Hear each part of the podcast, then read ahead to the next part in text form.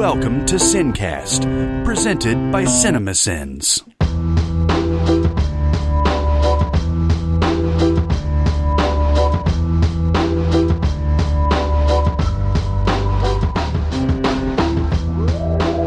All right, everybody, welcome to the Sincast. This is Chris Atkinson from CinemaSins, joined as always by the voice of CinemaSins, Jeremy Scott. Hello. And also music video sins writer, Barrett Share. Howdy. All right, guys. 1978.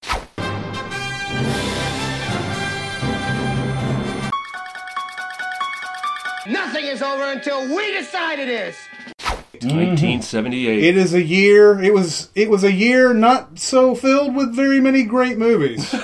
It's funny when we did the last podcast, we were complaining about doing 77 because it had so few good movies that Barrett even asked, maybe we should just skip 77 and go on to 78. Now that we're here at 78, it's not any better. yeah, yeah. What happened? I think really there was a Star Wars effect, right? Because, well, I mean, Star Wars effect didn't really happen in in '77 as much as it happened to everything that happened after that. But, uh, and I'll just go ahead and say, if you guys ever want to read like an uh, an awesome history of movies. Uh, read um, Easy Riders Raging Bulls, which talks about this effect of how Jaws and Star Wars sort of affected movies after that and everything. 1978, I don't know, it, it might be excused for it, but you would think that all those movies were in production before the big Star Yeah. Wars, whatever. Okay, so what we have here is like a few like good movies, and some, there's like a couple that people might consider great here. But there's one, one huge one here that everybody that is everybody I know considers great, and I do not, and that is the Deer Hunter. Hmm. this will not be. We will not repeat the Academy's mistake here, making that movie the best picture of 1978. Well, I can tell you you're right because I am also one of the few that does not like The Deer Hunter. Yeah. So, um, I, I really feel like The Deer Hunter is one of those movies that people look fondly back on because it has that one intense scene mm-hmm. with Walken and De Niro, and that's it. That's about it. Like everything else in it is just boring bullshit. I've seen that. I've seen it four times at least, trying to get back. You know, like I may, man, the first time maybe I was just in a bad mood or something or whatever. Maybe I'm being a dick. I watched it again and I'm like, man, this movie. What is it? that- What is it? Why do people love this movie? I don't like it at all. Um, anyway, 1978, The Deer Hunter won Best Picture. We had this was the year of Superman. Yes, it was. Um, what else, guys? Do you have any? well, one of your very favorite movies, uh, Halloween. yes, came out in Halloween. 78, Yes. which I've heard you cite on this podcast as probably your favorite horror movie. Yep. Yep. We also had, I believe, the third Bad News Bears movie came out yeah, absolutely. This time in Japan. It's a it was a memorable moment when they went to Japan. um, but no, we uh, Invasion of the Body Snatchers is 78, right? oh yes, yes, Yes. and it uh, has one of the most horrifying images that uh, Barrett was talking to about us earlier uh, earlier today. The Donald Sutherland pointing scene, which you will that. see in almost every clip of scary movie clips. Um, you, you that's a professional actor right there that can make something that ridiculous into something. Whoa! Yeah. Like I'm, I'm actually frightened. Yeah. No, I was mentioning just a second ago that it's a creepy year. It was a It really is creepy year. very much so. Yeah, you, you got Halloween. The Deer Hunter is atmospherically creepy. Uh, Midnight Express is Oh, creepy yeah. on a whole Yeah, different level. In, Invasion of the Body Snatchers. Mm-hmm, And my, I'm going to go ahead and say my pick is Dawn of the Dead. um, that is, I yes, it's a horror movie, but I, I don't look at it as a horror movie really at all. It's a satire. It's a Yeah. it's a commentary. It's a social piece of art or something like that uh, that was so good that it was actually remade into also a pretty good movie in 2004. wasn't it? Yeah, yeah. Yeah, it, that was basically just updated, and uh, I love that stuff. For, part of it is that I just have this fascination with shopping malls and putting a zombie uh, horde on the outside, and then the fact that you can build almost a society within the confines of a shopping mall is very interesting to me. And you know the the ethos of the consumerism and the the dynamic between the the the, the people, which continued the whole racial tension that uh, started in um, Night of the Living Dead. Uh, I just think top to bottom, it's a terrific and it had a great ending too. By the way, as an aside, the remake was Zack Snyder yes, it was. and was written by James Gunn. You have one guy who eventually became a huge uh, Disney Marvel guy, and then another guy who became a huge DC guy, and they combined together to make a really like one of the few great remakes. Um, yeah, you were mentioning 1978 is a creepy ass year. It- okay, so Animal House came out. That's one of the most. That's as influential as it gets as far as comedies are concerned.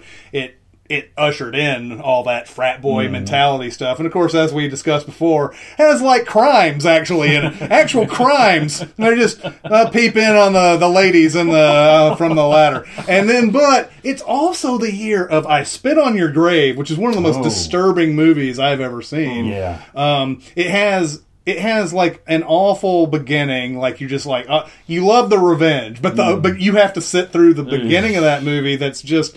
Uh, it it is it is the worst thing I've seen, and maybe one of the worst things I've ever seen Yeah. Um, then uh, you have Pretty Baby, which had an underage Brooke Shields Oh, doing yeah. nude scenes. Oh, my God. How in the world did they get away with that movie? It was the seventies, is why. It's seventies. like they didn't care about that. That's why.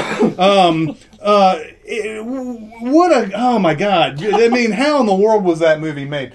Uh, even a movie like Watership Down, Mm-hmm. which I used to watch all the time. That's a scary ass movie for Yeah. kids. Yeah. but it. I wish they would make movies like. I wish they'd make cartoons like that Oh yeah, yeah. the, these days. They're those movies that aren't afraid to like. But see now, children are precious at this point. They, you just can't. You can't.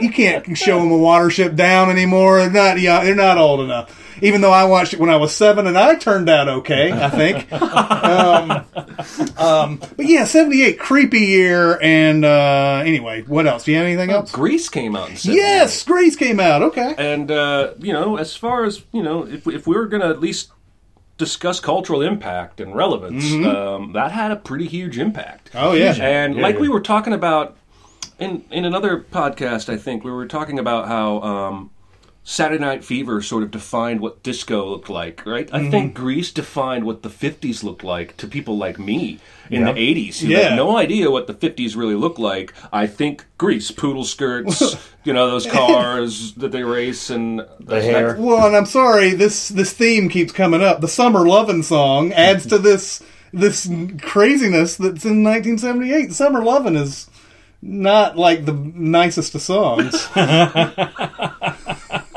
it's it's so- it's sung happily. It's a Yeah. little assaulty. It's a little assaulty. It's kind of like uh, every breath you take. Yeah, Where, yeah, you know, like, yeah, yeah, yeah, think yeah. it's a good song, Right, there's something because really creepy well, he going said on. it sounds nice. It doesn't sound like he's stalking her. he probably deserves to have her. Blah blah blah. But yeah, the Gre- yeah Grease is a really yeah. I love Grease though. I mean, despite that little bit of thing. Man, that is a very rewatchable. Well, as evidenced by the the Fox Live thing from a couple of months ago, like that is such a relatable story. And Didn't you call it your favorite musical? it, it is the best podcasts? musical uh, on film of Yeah. all time.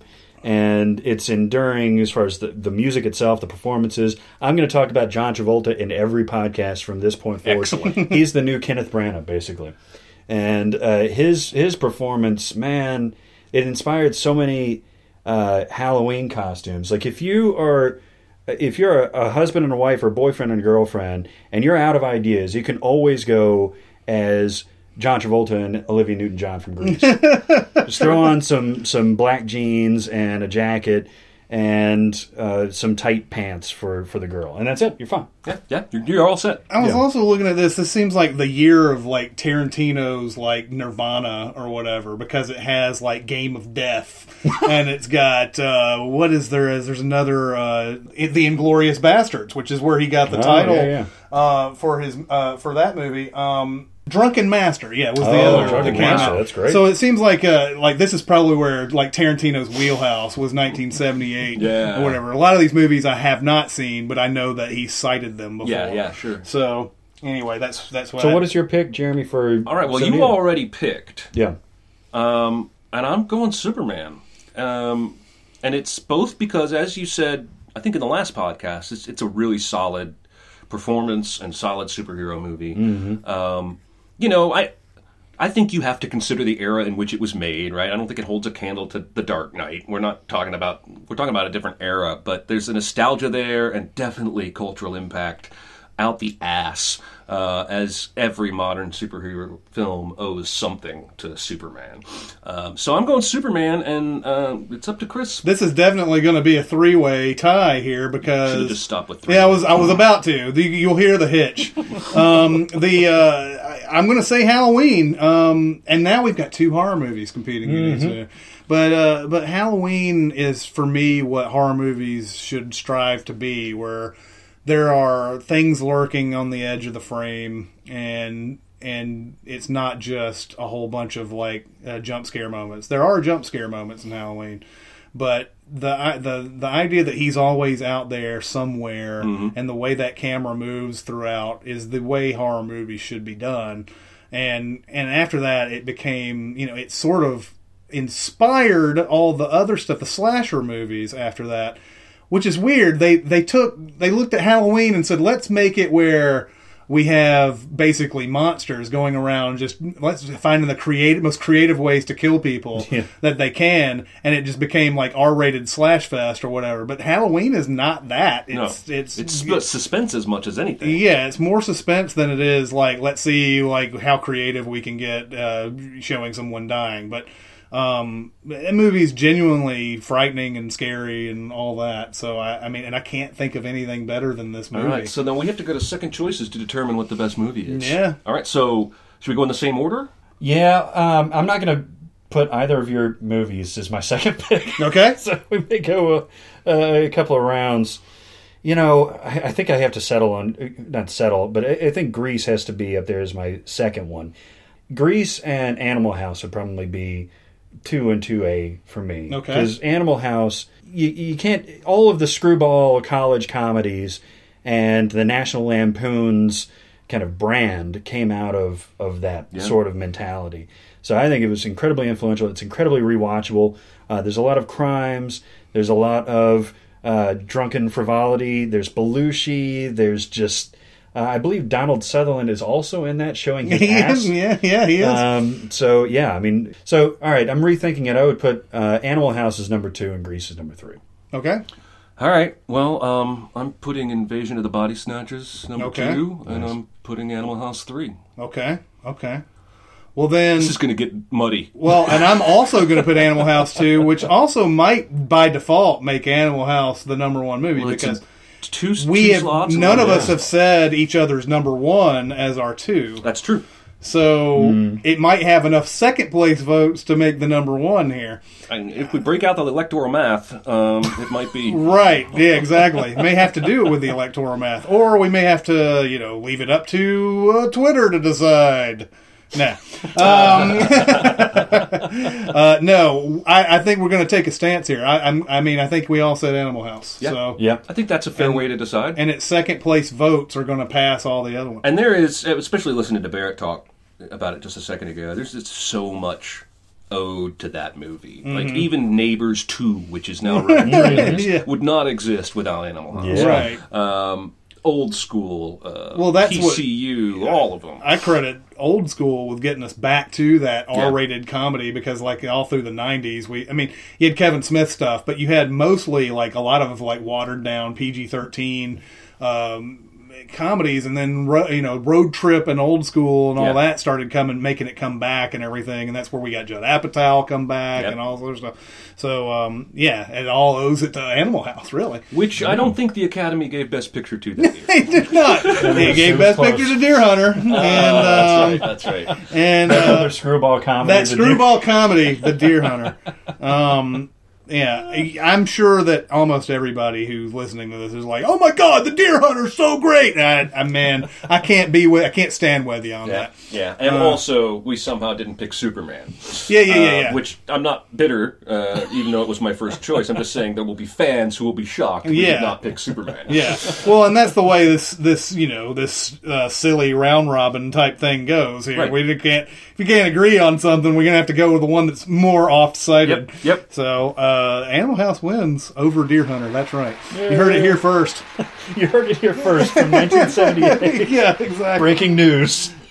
Uh, so now we're going to get into, uh, I guess, a loaded topic, as I could probably go on forever on this. Well, it's it's directors with the most variance in their careers. Most variants in their careers. Yes, that that have just the widest span of work. My name is Marty DiBergi. I'm a filmmaker. Who the fuck am I? I'm the director, Shaka Luther King. That's who the fuck I am. Filmmaking is not about the tiny details, it's about the big picture. I have one in my back pocket that I've talked about before with friends, and that's Rob Reiner, um, who has done romantic comedy. great one. He's done um, serious military courtroom drama. Um, Rob Reiner is my first vote. Well, yeah, he had like this is Spinal Tap, Yep. and he had uh, a few good men, and he had uh, When Harry Met Sally, mm-hmm. Um, and then then he had that you know he did he he had one of the biggest winning streaks going for a really long time because he did this is Spinal Tap, all those like in a row, When Harry Met Sally, A Few Good Men, and all that, and then he had North, one of the worst movies ever that came out, and then he started making a lot of just like you know the Ghost of Mississippi and um, what was the uh, one after that? Oh, he did the American President, which was really good. Um, uh, what else? And then, but yes, the story of us, which wasn't very. But back back in the wheelhouse days. Yeah. This is the this is the run I always Spinal Tap, and we got the sure thing after that, which I could do without. Stand by Me. Yeah. Princess Bride. When Harry Met Sally. Misery. a Few Good Men. yeah, yeah. Oh, my God, And all those so are good. like real different movies. That's yeah. That's what I'm saying. Yeah, like, yeah, yeah. genre hops like crazy, Yeah, and and they're all high quality. Mm-hmm. It was a, it's a great run of excellence, but also a great little five movie run to illustrate you know how varied his tastes are as a director. yeah. Another one that I think you and I've talked about before, not in the podcast, is uh, I shouldn't have smoked so much pot on 420. Um, Danny Boyle, Oh yeah, yeah, yeah. because he's done sci-fi, he's done Trainspotting, he's done Slumdog Millionaire. I feel like genre-wise, he's all over the place, and I love it. I love it. Yeah. What else? Anybody else? That was a quick conversation.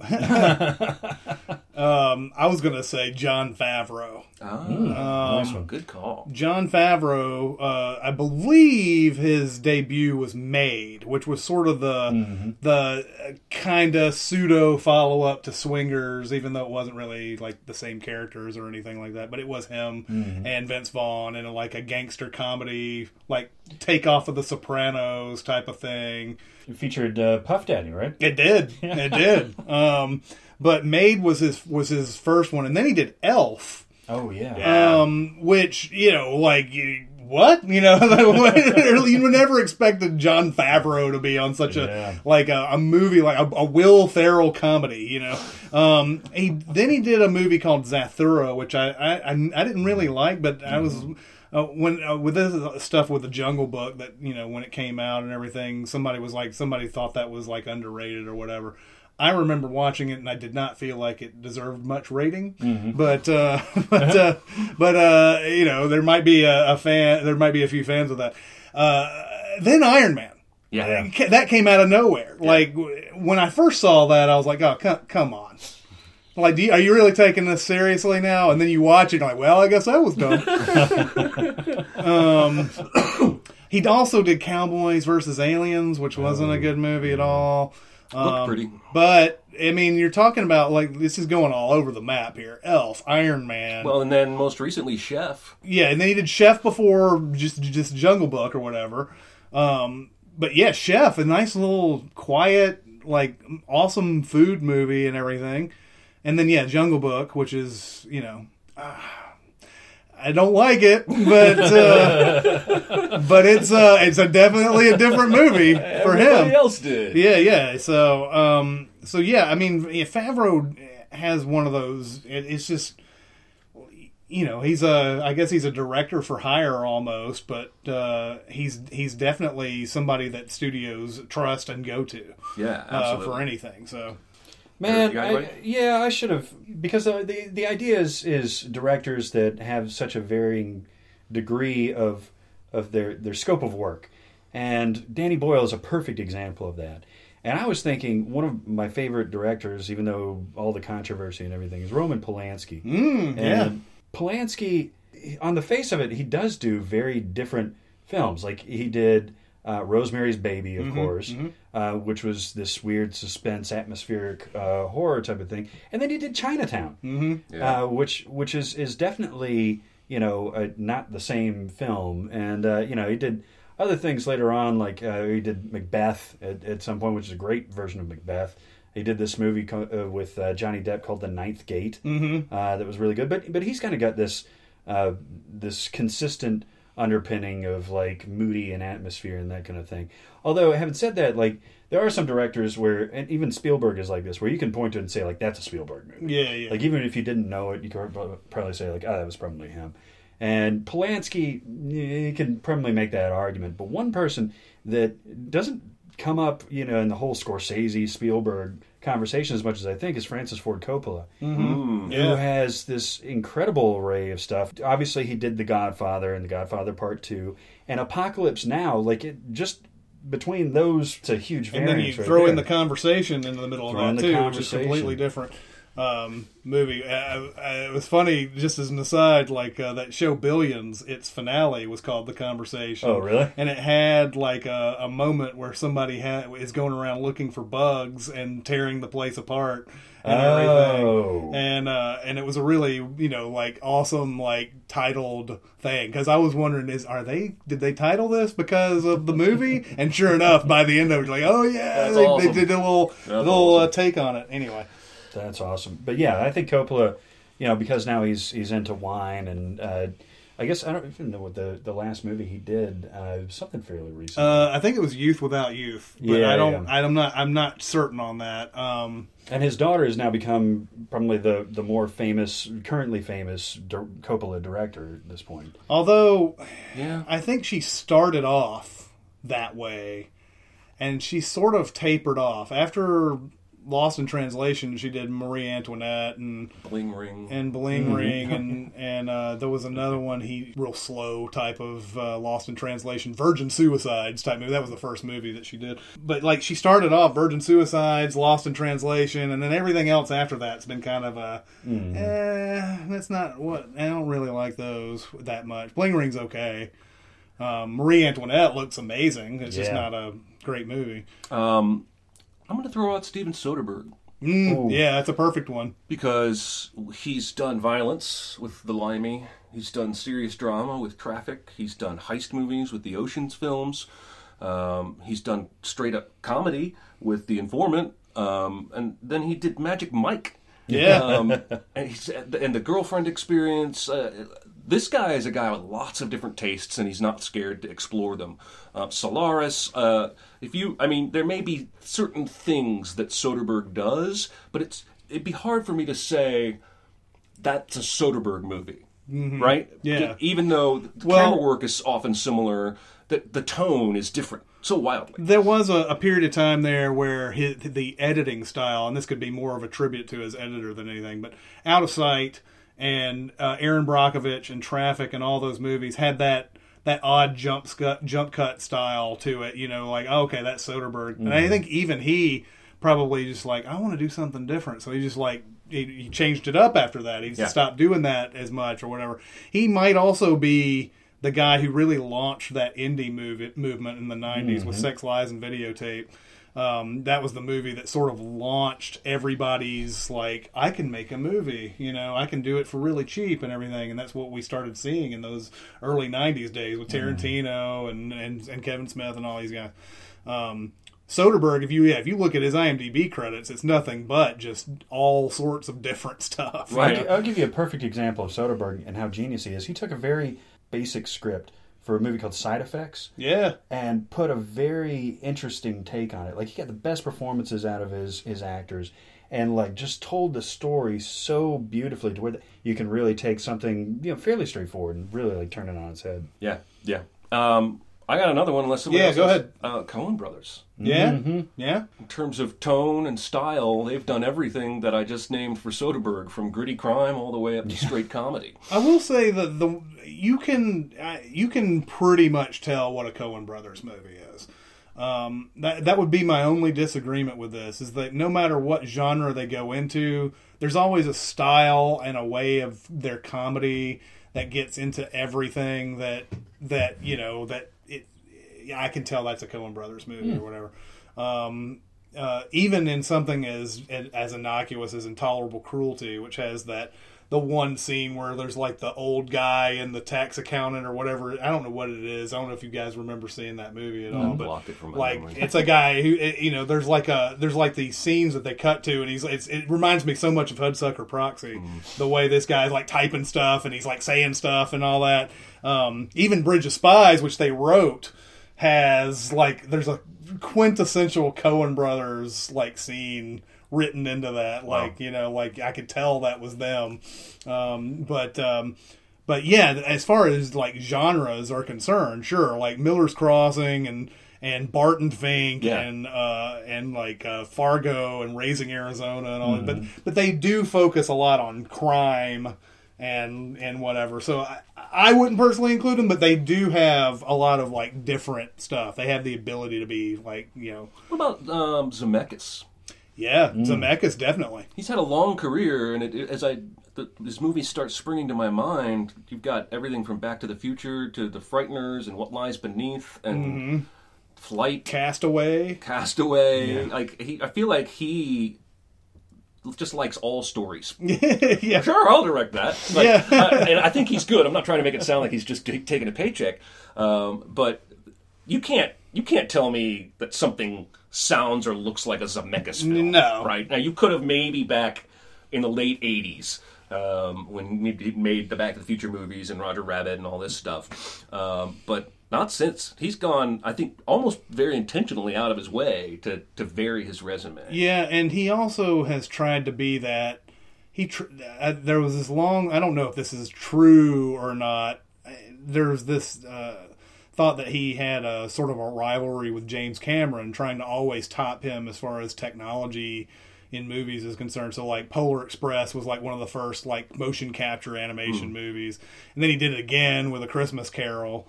Um, you know, and and they've had varying degrees of success and everything. And he's never like made that movie that you know people are like you know going and seeing in droves like Avatar, which I'll still never I'll never understand.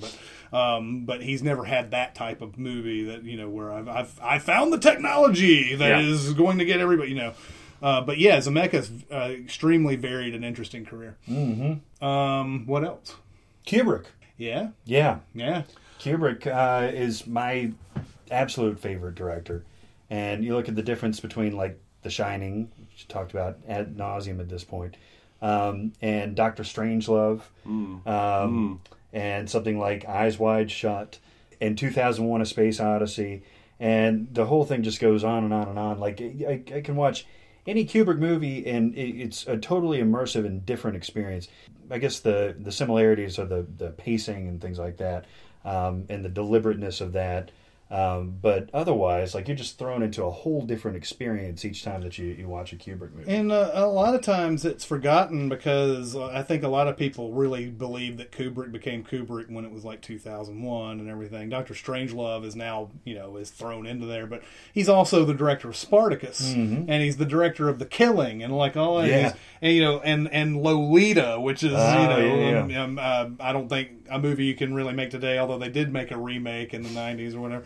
Um, but uh, you know, we forget a lot about that early cluster of movies that he did before Doctor Strangelove, and those were all interesting and varied movies too. You know, but then it was 2001 where he really became like Kubrick. You know, 2001 Clockwork Orange. And uh, Barry Lyndon, and uh, you know what? We're, I think we mentioned Barry Lyndon in every podcast. This will be like what we thought what we'd do with Ken, Kenneth Branagh at the beginning. We're going to mention, find some way to mention Barry Lyndon. And Maybe a good way to look at this topic would be Ridley Scott and Tony Scott. yeah, because Tony Scott movies all felt the same to me. I liked them, but they were always machismo, uh, tough guy, action films that followed the plan. Whereas Ridley, again, uses some of the same techniques, but seems to be drawn to all sorts of different kinds of stories and t- types Yeah. of feeling movies. yeah. I don't. I. I mean that that guy, and he makes a movie almost every year. He's does. like seventy something. Yeah, he's prolific. Yeah. Um, uh, Tony Scott, the thing for him, I always felt like Don Simpson, Jerry Bruckheimer were the reason why a lot of his movies were the same. And then once he broke from that and everything, I think it started getting I don't know, started getting a little bit grittier or whatever. But uh, when he was with the Don Simpson, Jerry Bruckheimer, that's where you got Top Gun and Days of Thunder and Yep. all these movies that seemed like the same movie. Crimson Tide. Crimson Tide, yeah. A lot of fast moving objects. Yeah, yeah, yeah, yeah. Um, uh, and I don't know. Strangely enough, I really liked Tony Scott, and he does a a genre and a style that's very much like Michael Bay. I think he gave birth to Michael Bay. Simpson and Bruckheimer basically gave gave birth to Michael Bay. Uh, but Tony Scott uh, somehow, some way. I mean, you can, he did True Romance too. Um, Tony Scott somehow made it palatable, you know, where Bay Yeah. didn't or whatever. But but Ridley Scott, yeah, the guy Black Hawk Down, Yeah. and uh, what else? He had two in one year. Oh, he had he did uh, Hannibal as well. he did that. Um, uh, but those were two completely different movies, you know. Uh, uh, Kingdom of Heaven, Yeah. and but he did a lot of you know he did Gladiator and Kingdom of Heaven. Those kind of run Didn't he together. do uh, Egypt Gods and Kings or whatever? Yeah, too? he did. So he yeah. has a he has that. He has that epic. series of uh, you know BC movies or whatever. He was just trying to check the box. yeah. guess. yeah, I mean it's it's almost shocking he didn't do this Ben Hur remake, which looks exactly note for note everything he's done. But he did Matchstick Man, right? He did. That's who he Matchstick did. He made Man. Small, intimate Matchstick Man is a really good movie. Yeah, it's great. Yeah, it's one of the few like when you know it, when you want to talk about like Nicolas Cage as an awful actor. That's one of the movies that you can cite as. Uh, that's he disproves it right there. He's great. He's great that. He's like got like a bunch of great roles, and Matt Man's one of them. I think you can make a case for, for Richard Linklater. I almost oh, named him. well, no, yeah, for sure. Yeah, absolutely. Okay, so Linklater came onto the scene with Slacker, Yeah. which is your, you know, eh, quintessential made-for-nothing independent movie. Mm-hmm. He translated that into Dazed and Confused, which is one of the best movies you'll see about, you know, being at that that time of your life, seeing Mm-hmm. like high school and everything. One of the best movies you'll ever see that way. But then he's he'll he'll make some genre movies. Like he made the Newton Boys. Nobody remembers the Newton Mm-hmm. Boys, but he did School of Rock, Mhm. and then he did the bad bad bad News Bears re- remake. um, but he also did like these amazing animation movies like Waking Life Yep. and The Scanner Darkly, and uh, and Well, then he did Boyhood. he right? did Boyhood. which yeah, is wildly different. Yeah, completely did well, and that was another like, yeah. When I heard about him doing this, I was like, "That's exactly the director who would be doing this." You know, like I'm going to make a movie and I'm going to show the same actor aging for 12 years Yeah. or whatever. It's like I'm going to make a movie that takes 12 years to make. Yeah. You know, in the meantime, he does this trilogy of Right. fantastic before sunrise, sunset, midnight movies. They're all good. They're how all in the good. world? How in the world is that possible? You don't see three movies that are good in a in any kind of trilogy uh, ever, and he made them over a span of 20 years. These three movies are all great. Um, and I'm forgetting like some. He's made a million movies, like Suburbia, and Oh, yeah. um, what else was there? Um, Everybody wants Everybody some, wants some, which I which haven't seen the yet. spiritual uh, Yeah, uh, antecedent of Dazed and Confused. yeah, yeah.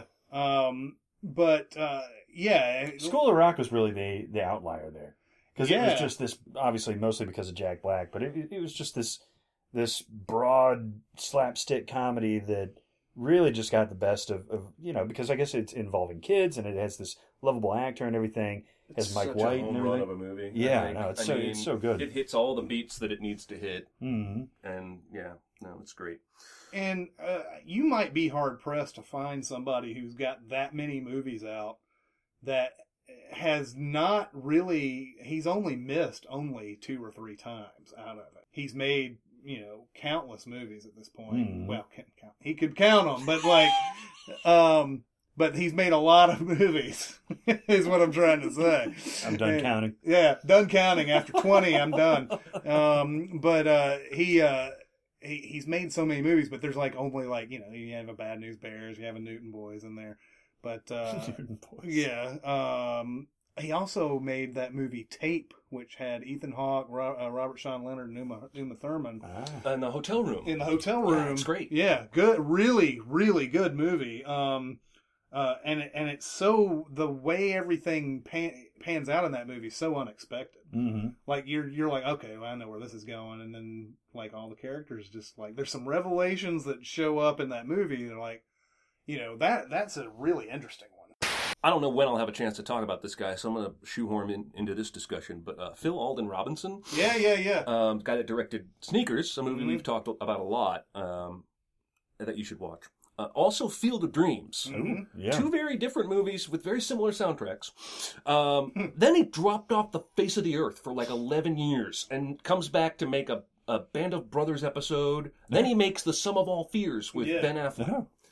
And then he's basically disappeared again. He- Yeah. He's doing uh, episodes of The Good Wife or something now. Yeah, that's really like what? Yeah, what happened with that guy? And then every time I've I've looked him up, I've never found like a real reason. Right, like with McTiernan, he went to prison. Yeah, yeah, yeah. And, and then he came back and started and made more movies. Yeah, but yeah. this guy didn't go to prison. No. So um, yeah, I don't know. I don't. I'm I'm curious about it because those first two, Field of Dreams and Sneakers, are just so, such home runs Yeah. That you know. I wonder what what what did we miss out on in that 11 year gap that he just didn't make. and I'm and and I don't know. This is probably a discussion for another type of podcast, but there there are a lot of those type of directors like uh, Stacy Title who did The Last Supper, the uh, the movie about the liberals bringing back conservatives for dinner and killing them. Um, that Stacy Title did that movie, and now, now I wouldn't. I don't know if you necessarily consider that a director's dream of a movie or anything, but to con- to have all those actors all at once and make a really good movie out of it and everything is is got to count for something for sure. And then she disappeared off the face of the earth. Now she's making. There's a horror movie coming out this summer that uh, I can't remember the name of, but I saw the trailer for it and it doesn't look very good. But she's been gone for more than 20 years. What's she Uh, been doing? I I don't know. What And- about Kathryn Bigelow? I was just gonna say that actually. Yeah, Kathryn Bigelow's made some some different ones. Although Hurt Locker and Zero Dark Thirty are basically in that same yeah, same. but Strange Days is wildly different Strange than those Days two is very different. Point Break. K nineteen. Yeah, K nineteen, the Widowmaker. um, It's the it's the submarine movie I watched the least. that and U five seven yeah, one. yeah, yeah, yeah, yeah. By the way, try to show up very drunk in a movie theater and try to get tickets for U five seven one. Try to get that, get that out of your mouth because it wasn't I happening. told you the story about how Josh and I always used to order our movie tickets at the theater by pronouncing the title wrong on purpose. I told you that story. So, like, when we went to Species, he went up and he goes, "One for Speckies, please." and we went back to the same theater when Species Two came out. Goes, One for Speckies Two, please. um, I don't remember what came between though.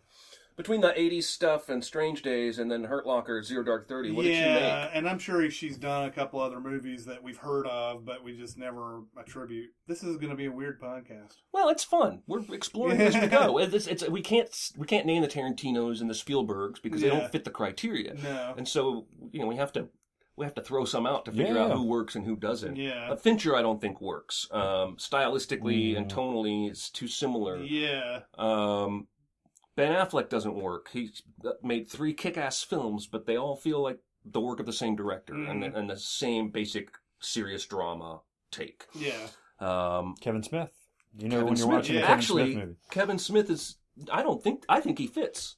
You think, well, not anymore. Yeah, I guess after the the '90s, he started Well, really yeah, Now that he's made Red the State horror Tusk. walrus movie, Yeah. and now he's making a, a tween yoga hosers movie for teenagers.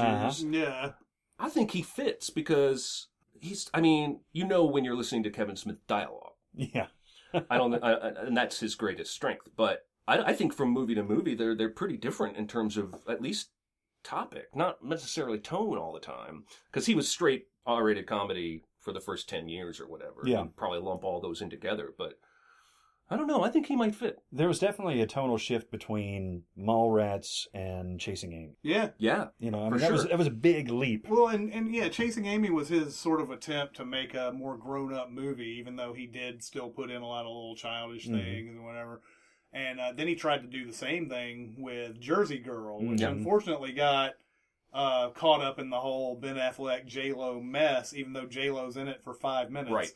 Um, she uh, and Steven Geely Seagal's came- herself out of there right real quick. Yes, and Gigli came out uh, the same year, so already he was getting pounded on that. So, um, But if you watch that movie tonally, again, that it's got George Carlin in it, so there are moments. But uh, tonally, it's really sweet. Like it's he's going Yeah, for something it's completely different there. PG-13 Yeah. too, yeah. So I think Um, he might fit. I'm glad I threw somehow, some there. way, like a like a square peg in a round hole Uh-huh. or whatever.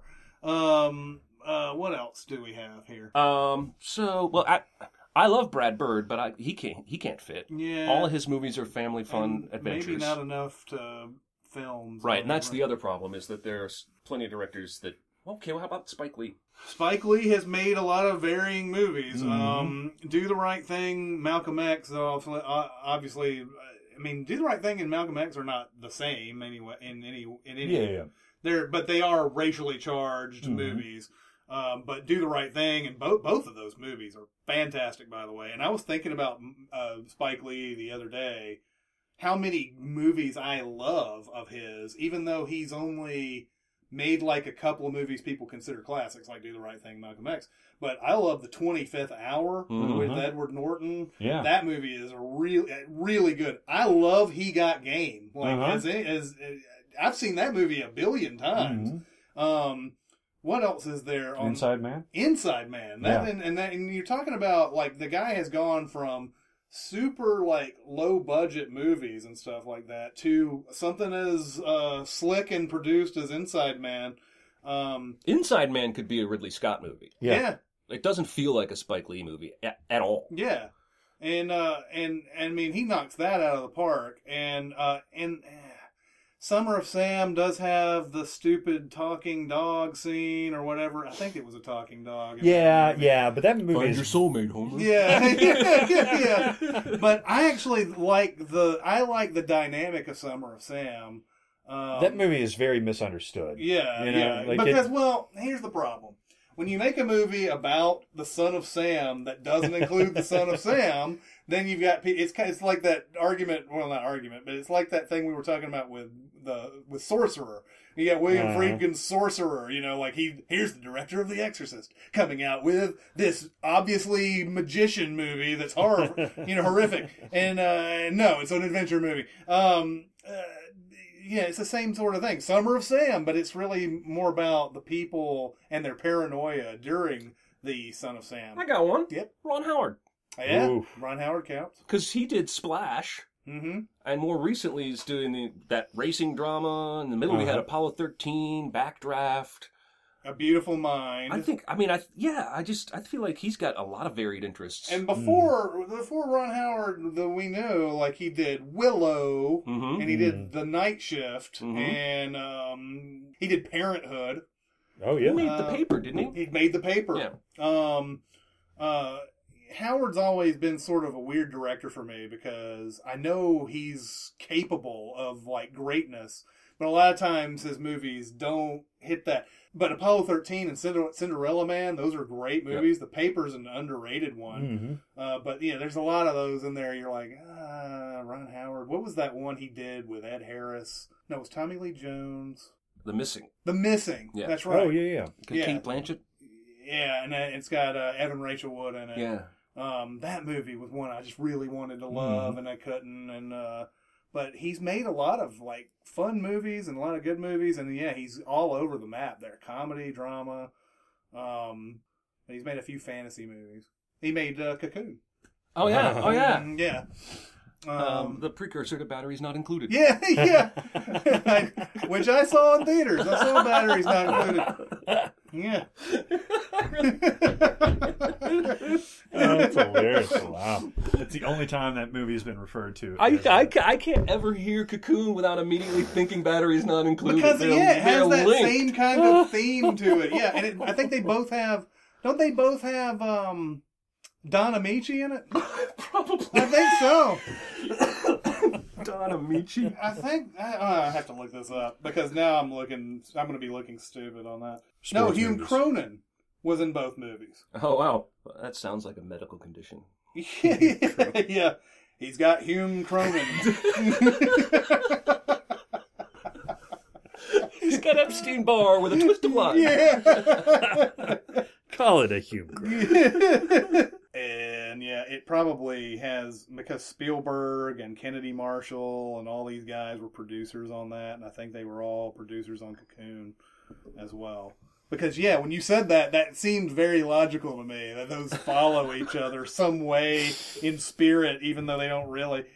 Let's uh, let's do some questions. Yeah, okay. Question. Question. I got something to say. I want the truth. I am listening.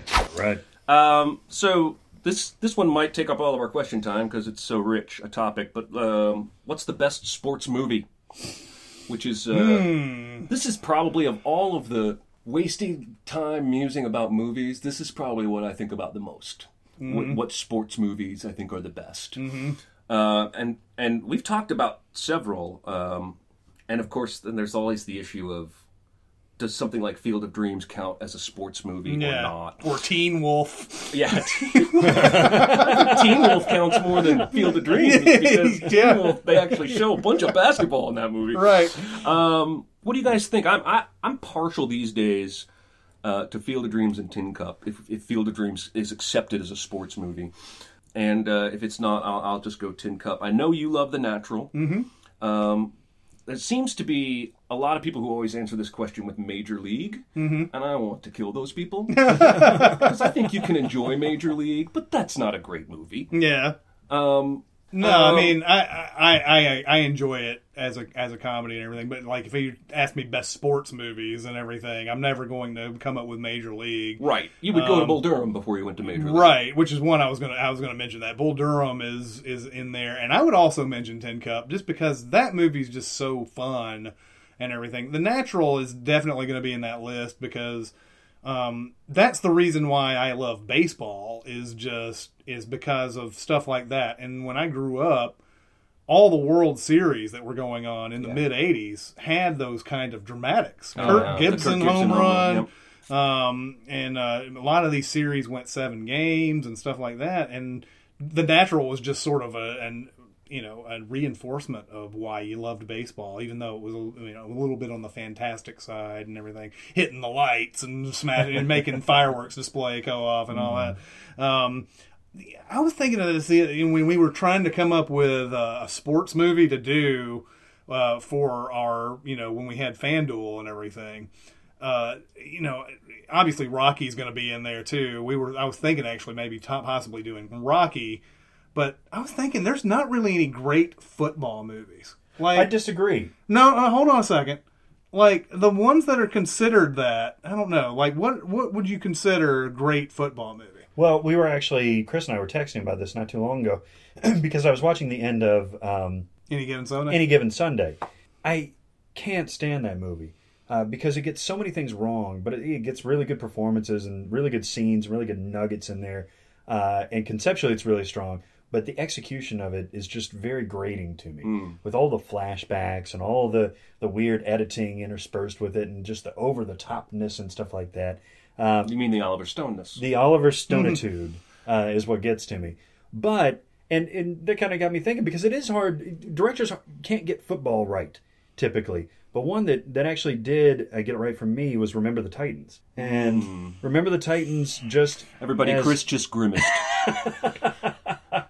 just from and it's it's less about the football, but it's more about the the totality of everything and the training and the stuff that that has to come together for team building, which is such a huge part. and the erase, erasing of racism. exactly. Well, it's Yeah. done- it's done right. One of the things I love about that, Yeah, by it's the way, uh, if you watch Remember the Titans, I like. I think it's a good movie. Uh, that movie is filled with people who went on to be huge actors. Yes. Yep. Like Yeah. the guy from The Wire and Ryan Gosling. Like the movie is full of people who went on. really, to really bigger like fame. like baby Hayden Panettiere. um, the uh, I, I, okay, I will take that back. Remembering, remember the Titans is pretty good. Friday Night Lights is is probably one of your one of your better football movies. But it, that's the thing about it is that it's so hard to make them right because you can't just. I don't know. You can't just throw a bunch of stunt guys out there and, and make football look right, and you can't make a bunch of actors go out there and Yeah. make football look right. It really goes for a lot of sports movies too. Like you know, like I was talking about with the Natural, was that you know Redford hits a clear pop up or whatever, and it's like a home considered a home run. And uh, and I remember when uh, Wesley Snipes was doing the fan. I think John Kruk was a like baseball uh, like uh, consultant on that movie, and he's like, Wesley Snipes would never be able to hit a baseball with this swing, you know. But it, it sort of happens on a lot of these movies because it's hard to get sports right. You have to get you Well, have that's to why get he got game, went and got Ray Allen. yeah yeah yeah A real athlete, and his acting is terrible in that. yeah right right and the uh, basketball is authentic. Yeah, and so it's hard to make those movies just because it's hard to replicate those sports Yeah. in, in a realistic way. And even Given Sunday does it where it's like every hit is a crunching, you know, like career-ending hit. You know, okay, so my point is is that it gets if you use sports as a facilitator for the broader story, and this here's another example about a football movie that wasn't really a football movie. It's Varsity Blues. yeah, yeah, yeah. And I love Varsity Blues, and I can watch it anytime it's on. And football, I mean, I don't, I don't want to watch James Van Der Beek pretend to throw a football. Like I'm, it, it's it's gross to watch, but still, you know, the the whole uh, mechanism that it that it puts into place, and you know, the relationships, especially in high school. That's why Friday Night Lights, the show, the TV show, did so well, is that it used football as kind of this narrative uh, engine to kind of drive all the the discord and the relationships and all that stuff. And that's what I like about that's that's when a football movie gets it right, rather than any given Sunday where it uses everything else to get to a football scene. Yeah, Yeah. And I, I think that's where they miss the mark. yeah, that's funny. And there's so many, uh, like there's like a couple of older ones, like North Dallas 40 and The Longest Yard, not the Adam Sandler, but uh, but like th- they're they're pretty good movies. But like you don't go and like I got to watch that again, you know, after you see it or anything. Um, but yeah, it's hard to get those sports movies right, and that's why I think stuff like baseball and boxing. That's why boxing always rules on these on these things. Like you know, obviously you got to say Rocky on these. Um, uh, it, you can focus on individuals and everything, and it's there's a, there's more, especially Tin Cup, the golf. That's you know as individual as it gets. Um, when it gets to those type of things, it's it's good. But then when it's like these teams were, like, I guess Slapshot's okay, but Yeah. but it's like even Slapshot. I mean, it's not really a hockey movie as much as it's like you know uh, just about Paul Newman and him being drunk all the time and you know banging women and stuff. I'm going to pull a sports movie out of my ass for you right now. Mm-hmm. The Sixth Man, starring Oh, one of the God. Williams brothers and Kadeem Oh my god! Wow, the six Kadeem man. Hardison dies. It's his brother. They're on the I same college remember basketball team, and then comes back like angels in the outfield and helps the team win through ghostly activities. Nice. And there is well, and there that that was a huge genre for Disney, right? Angels in the outfield. and, I'm not being serious, by the way. That's yeah, a terrible movie. yeah. You should never watch it. um, but it has that scene. Six Man has that scene where like uh, he uh, who is it? Is it who's the main guy? Who's, uh, it's either Sean or Marlon Wayans. I just don't remember which one. And Okay. Kadeem Hardison's the ghost. Yeah, he's looking. He's like he's like at the urinal, and he's like sitting. He's talking to Kadeem Yeah. Hardison and everything. And the, the white guy's like, "I had the same problem," thinking he's talking down to his penis. And and the guy and he turns around and he's like, "Believe me, my problem's way bigger than yours." that's a that's the one redeeming moment of the six man. Um, I like. Uh, I probably shouldn't, but I like that movie, The Rookie, with uh, Oh yeah, Dennis. What's his name? Dennis Quaid. Yeah, and that was sort of the same. Remember the Titans, you know, feel good family sports movie.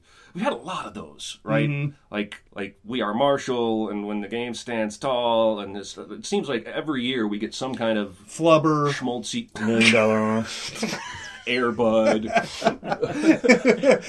mean, Shaolin Soccer. yeah, like oh, hey, hey, hey, I love Shaolin Soccer. too. That's a great movie. Well, then you have people who will probably argue that something like The Karate Kid is technically a sports movie. Yeah, I guess. So. Yeah, I, I Um, guess so. And so it, it's a very subjective discussion because it's so wide. But if I had to pick one sports movie to put in and watch right now, it's going to be Tin Cup. There's no question. Yeah, can't argue with that. Yeah. We didn't even mention Hoosiers. Oh, Jesus! fuck What the fuck's wrong with us? Hoosiers is awesome. Yeah, But I know. also wanted to talk about another one of my favorite lines from Tin Cup. when he starts breaking all his clubs, and uh, the psychiatrist says to one of his friends, "Is this normal behavior for him?" He says, "He and normal don't often collide in the same sentence." let's answer another question. So yeah, let's do another question. Um, all right, so the question is, uh, what what are some of our favorite movies about making movies?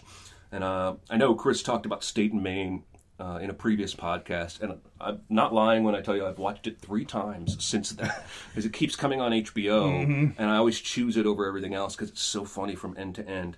Uh, my very favorite overall movie about making movies is The Player yeah, uh, Robert Altman, and it's really, it's really about murder more than making movies. But the, all the making movie stuff is so dead on and so authentic um, and hilarious um, that uh, I, I, find that movie eminently rewatchable. Yeah, the, the I love the the opening, uh, you know, one take in there where you have a guy pitching pitching The Graduate two. I think you have the original author of the book pitching the sequel to The Graduate, and uh, you also have you know, you have Fred Ward sitting there talking about how great the opening one take in Touch of Evil is, but there's another guy coming up with all this other stuff that you, all these other movies you've never heard of that did that same type of thing, and he's like, but Fred Ward's like, oh, I never heard of that, but Touch of Evil is really, you know, you know and you know, not to not to uh, you know uh, impugn Touch of Evil because that's a great movie, but um, I, I love the opening of that. Um, I'm I, I, there's several. I mean, living in oblivion is probably uh, if if it's not the player, then I'm gonna I'm gonna say living in oblivion because uh, Steve Buscemi is is this is you know him as a director on an independent film, and everything is going wrong, and because mm. it's an independent movie, but it's it's also like a series of. Um, it's really it doesn't I mean, it, it starts off like it's a bunch of dreams or flat or like it's not real life until like later in the movie. But mm. all the things that happen in those dreams are things that actually happen on independent movie sets. You yeah. know that are that that are that um, because they don't have enough money and they have uh, unprofessional actors a lot of times and and you know not the best of their uh, not the best of the best working on the thing. But Steve Buscemi is so funny especially the scene where uh, he's trying to get the best performance out of Catherine Keener and and an, and an older actor an older actress. And um and like they can't get it right. They can't get it right. And it's like all right let's take five and then while the camera's off, they proceed to do the best take ever, you know, and he and his blow up after that is just is is legendary to me. Um, uh, so uh, yeah, living in oblivion is, is definitely in that in that conversation for me. Well, speaking of movies that Chris mentioned earlier, I think this is when we were talking about 1999. There's a independent movie called American Movie. Yeah, yeah, yeah.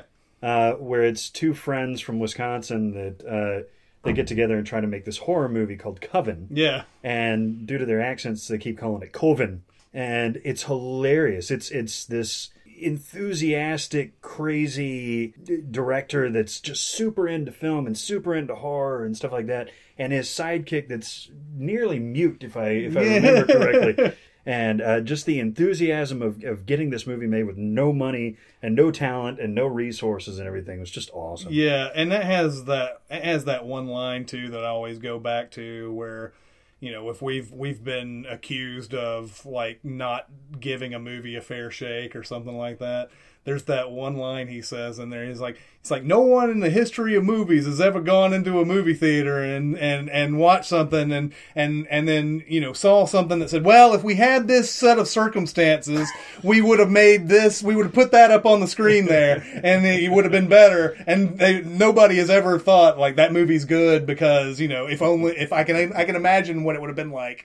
You know, um, another one I wanted to mention. I think I just brought it up by title when we last talked about State and Main, but is uh, it's called The Last Shot mm-hmm. with Matthew Broderick and yeah. Alec Baldwin, who's yeah, also yeah. in State and Main.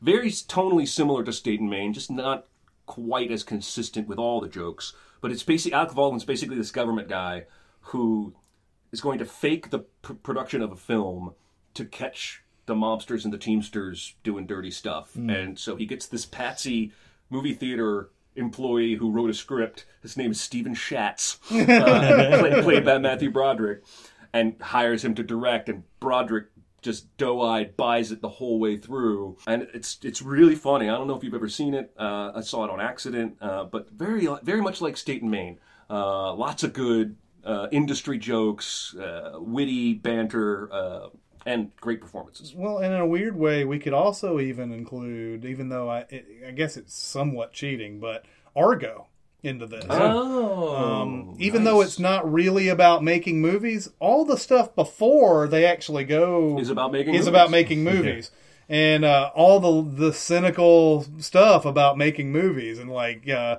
making the posters and like going and having fundraisers. That table read, yeah, and the table read, and uh, and uh, you know, and I and just you know the the the general. I love the Argo fuck yourself and all that. but uh, but uh, I would also include include that, even though it's not really about making movies, it does have a good section there. No, I think you're right. Yeah. I agree.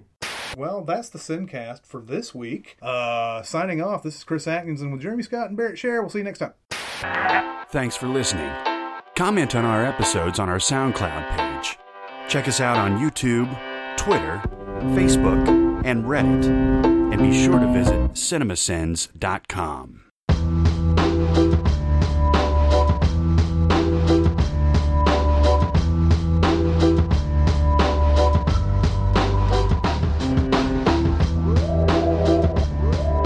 We won't get any older and we won't ever die.